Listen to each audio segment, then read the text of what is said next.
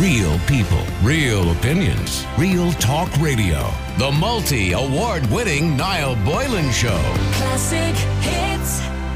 Of course, I do want to talk about the vaccines and the plan for priority for rollout. I'm not necessarily agreeing with the government, but getting back to the vaccine itself, a team of vaccinators and healthcare workers are set to be the first people on the island of Ireland to receive the COVID 19 vaccine. Uh, Joanna Sloan uh, from Northern Ireland, who's a sister in charge of the vaccines, 28 years of age, just got hers, and she's the first woman on the island of Ireland.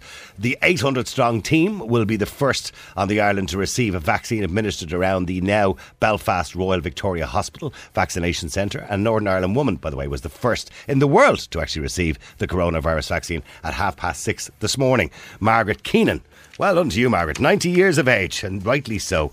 Uh, let's see, uh, you know, if obviously we can help elderly people who are the most vulnerable when it comes to COVID 19. Well, to give me a little bit more information is David Young, who's the Ireland editor of the Press Association. Good afternoon to you, David.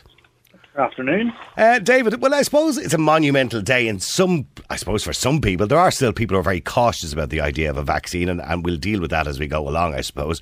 But it is, is it a turning point, and has it changed the mood somewhat, do you think? Yeah, I mean, I think it's certainly um, there's certainly light. Let's just say maybe at the end of the tunnel for a lot of people. Um, mm-hmm. With the news, first of all, the vaccine had been um, an effect, a number of effective vaccines have been found. Uh, secondly, and, and, obviously most significantly, given today's events, that, that, it has gained approval from UK regulators. Yeah. And really, since that point, um, it's been pretty breakneck speed in terms of getting this uh, rolled out. Uh, and and today, yeah, it, was quite a moment. Um, shortly after eight o'clock, Joanna Sloan, um, who's the sister in charge of uh, the vaccination centre in the Belfast uh, Royal Victoria Hospital, she was the first first to get the job, and mm-hmm. you know it, it, was quite an emotional moment. You know, there was a, there was applause afterwards. There was cheers. I suppose these are historical moments in some sense because we've gone through a very historical time as human beings. But I know the Deputy First Minister Michelle O'Neill said the tide is turning. Uh, the first person will receive the vaccine today. She's talking obviously earlier on about this, and brighter days are ahead. But I mean, Northern Ireland yesterday, when we look at the figures, Northern Ireland is struggling badly at the moment. Eleven deaths, sadly, four hundred and nineteen cases uh, in comparison to, I suppose, the south of Ireland, which seem to have the case numbers lower, and thankfully for the last two days, zero deaths, although we've had some high days as well. What do you think the problem is in Northern Ireland, in Belfast? I mean, because I, I know people are equally as worried about it up there and mostly complying with the regulations and restrictions. So, what is the problem? Yeah, I mean, I suppose just to go back, it, sort of, it is a strange mix of emotions today because yes, this happened and this sort of chink of optimism has happened today, but it, it happened in the middle of a lockdown. Um, mm-hmm. And, you know, lockdowns and restrictions, I don't think are going to be um, consigned to the history bin anytime soon.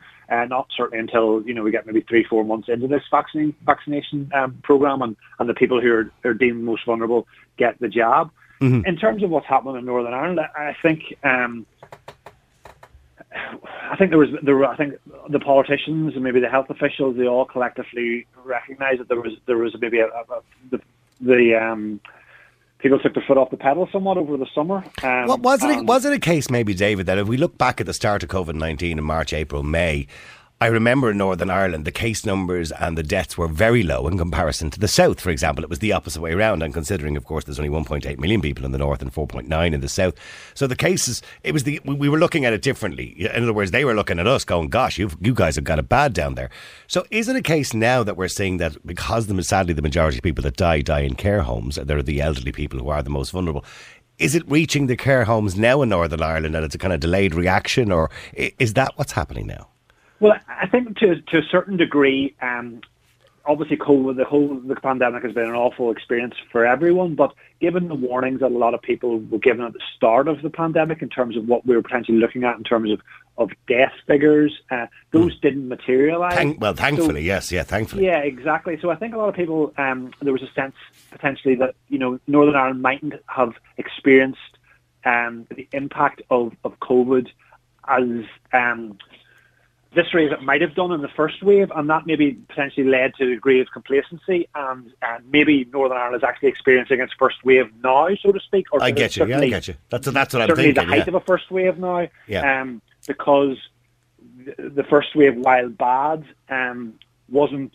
Uh, you know, certainly the health minister at one point was was warning of potentially fifteen thousand deaths in I know. Sure, they they the they, they, the they predicted 120,000 here back Yeah. in March. You know, and Yeah, thankfully so that didn't materialise. Biblical sort of stuff we're talking about, that didn't materialise, and I think that Civil wars impact in terms of public materialised. Yeah. So, I mean, look, certainly here, I know in Ireland, there's a sense today, you know, and not just today, since the announcement of vaccines going back a couple of weeks ago from Pfizer, that businesses are starting to look at things a little bit brighter eyed, where we can kind of see, as we talked about, this kind of light at the end of the tunnel. Now, there is still a few doomsdayers out there who are telling us we could be stuck with these lockdowns for two or three years. I certainly hope not. I don't think people could withstand that.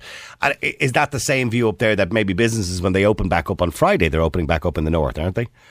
Yeah, so they're opening on uh, the current circuit break lockdown uh, ends on Friday, um, and that's ahead of, of Christmas. I think we're in the position of. Um, I don't think people think we're out of the woods in terms of restrictions. Certainly, um, I think people acknowledge that the relaxations that are going to happen uh, over Christmas and over the festive period, there will be a consequence for that in regard to case numbers um, and in regard to infection rates. So I think most people are you know, almost accepting that there will be restrictions to come in January. What I think has changed with the vaccine is it now doesn't seem to be some sort of, you know, never-ending cycle of restrictions. They now see an end point in the future. It might be still a, a distant future, but it's still. But at least it's something to look at. Dealing with a, Yeah, yeah, we're absolutely. dealing with a finite period. I think now is the Well- difference. well, Arlene and Michelle is, uh, as we well know, Arlene and Michelle don't get on too well together. I mean, have they dealt with it particularly badly in Northern Ireland uh, over the last six or seven months? Because there doesn't agreement is not their uh, primary concern, to be honest you. It seems anyway from what we're, we're looking down here. Certainly, there doesn't seem to be an Yeah. awful lot of agreement. Has that caused a huge problem up there? And also, by the way, the financial aspect, because obviously Northern Ireland, uh, they're not getting too much financial help from uh, from England and from, the, from Boris. So you know they've kind of been left on their own. And at one stage, they were more or less indicating they couldn't afford lockdowns. Uh, which, by the way, I don't think any country can. We're all borrowing for the goddamn things. So, has that been a problem in the north? The, the actual affordability of you know closing down business and, and you know subsidising business. Yes, I mean certainly uh, Northern Ireland's dependency on you know the UK's treasury has been you know led in stark relief during the pandemic, and certainly there's been that um, that tension between uh, you know the need to breathe life into the economy, but the, the need to protect lives at the, at the same time. And I think um, certainly the most recent periods of restrictions they almost um, happened uh, because there was such a reluctance to do it on their own. But then when it happened across the rest of, of the UK and the Chancellor announced measures like, you know, the extension of the furlough scheme, so some of these measures that, that were in position that were sort of going to end at the sort of the end of October time, there was a real concern about putting in new restrictions, uh, you know, Northern Ireland acting on its own Yeah. without that financial cover from the Treasury. When it became a UK-wide situation of further lockdowns and more financial support, I think they felt a bit more assured that they could take action and that, you know, jobs will be protected. People are still on the furlough here, will be until March. So that certainly gave them a, a, a, um, a significant degree of cover. And do you think- do- of, do you know, think the politics played- Do you think the politics played a negative role in the way it was dealt with? Yeah, well, so uh, the problem, the thing with our politicians up here is when they fall out, they, they tend to fall out spectacularly.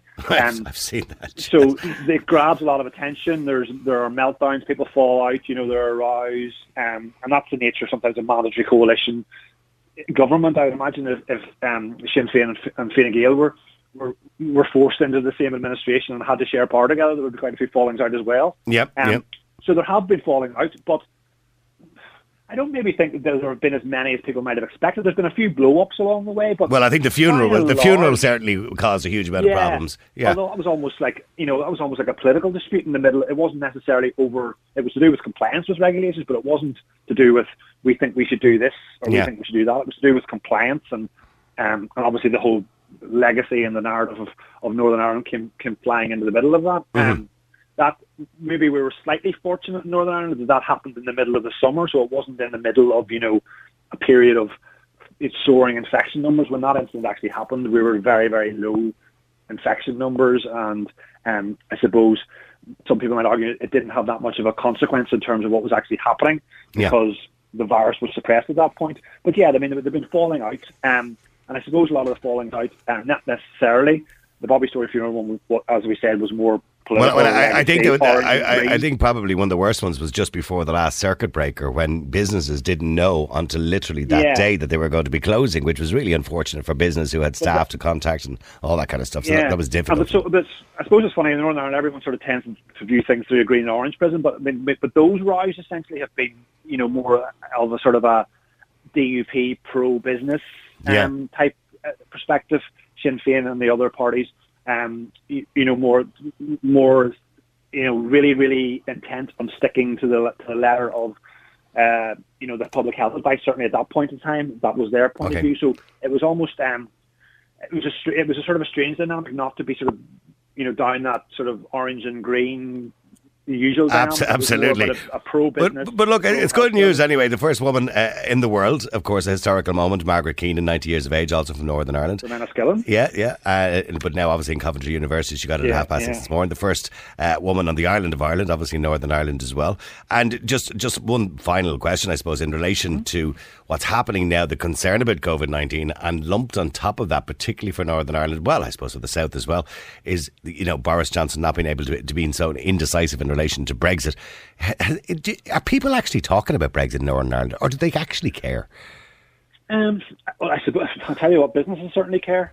Um, the businesses that, that, that trade across the water, um, you know, have absolutely no idea what's going to happen come January the first in terms of what uh, documentation they might have to. No, this is we, well, we know what's going to happen here, don't we? This won't be decided the twenty seventh, the twenty eighth, or something ridiculous like the last time. Yeah, I suppose we should be used to it by now here in terms of last minute deadlines. But I thought I think with people when you know it's basically you're talking about food supplies almost being um, Yeah. at risk here in terms of that's what the supermarkets have warned on. No, they're, look, they're talking about it. We're, we're talking about six mile tailbacks from Dublin Port here. You know, if this goes ahead, you know what I mean?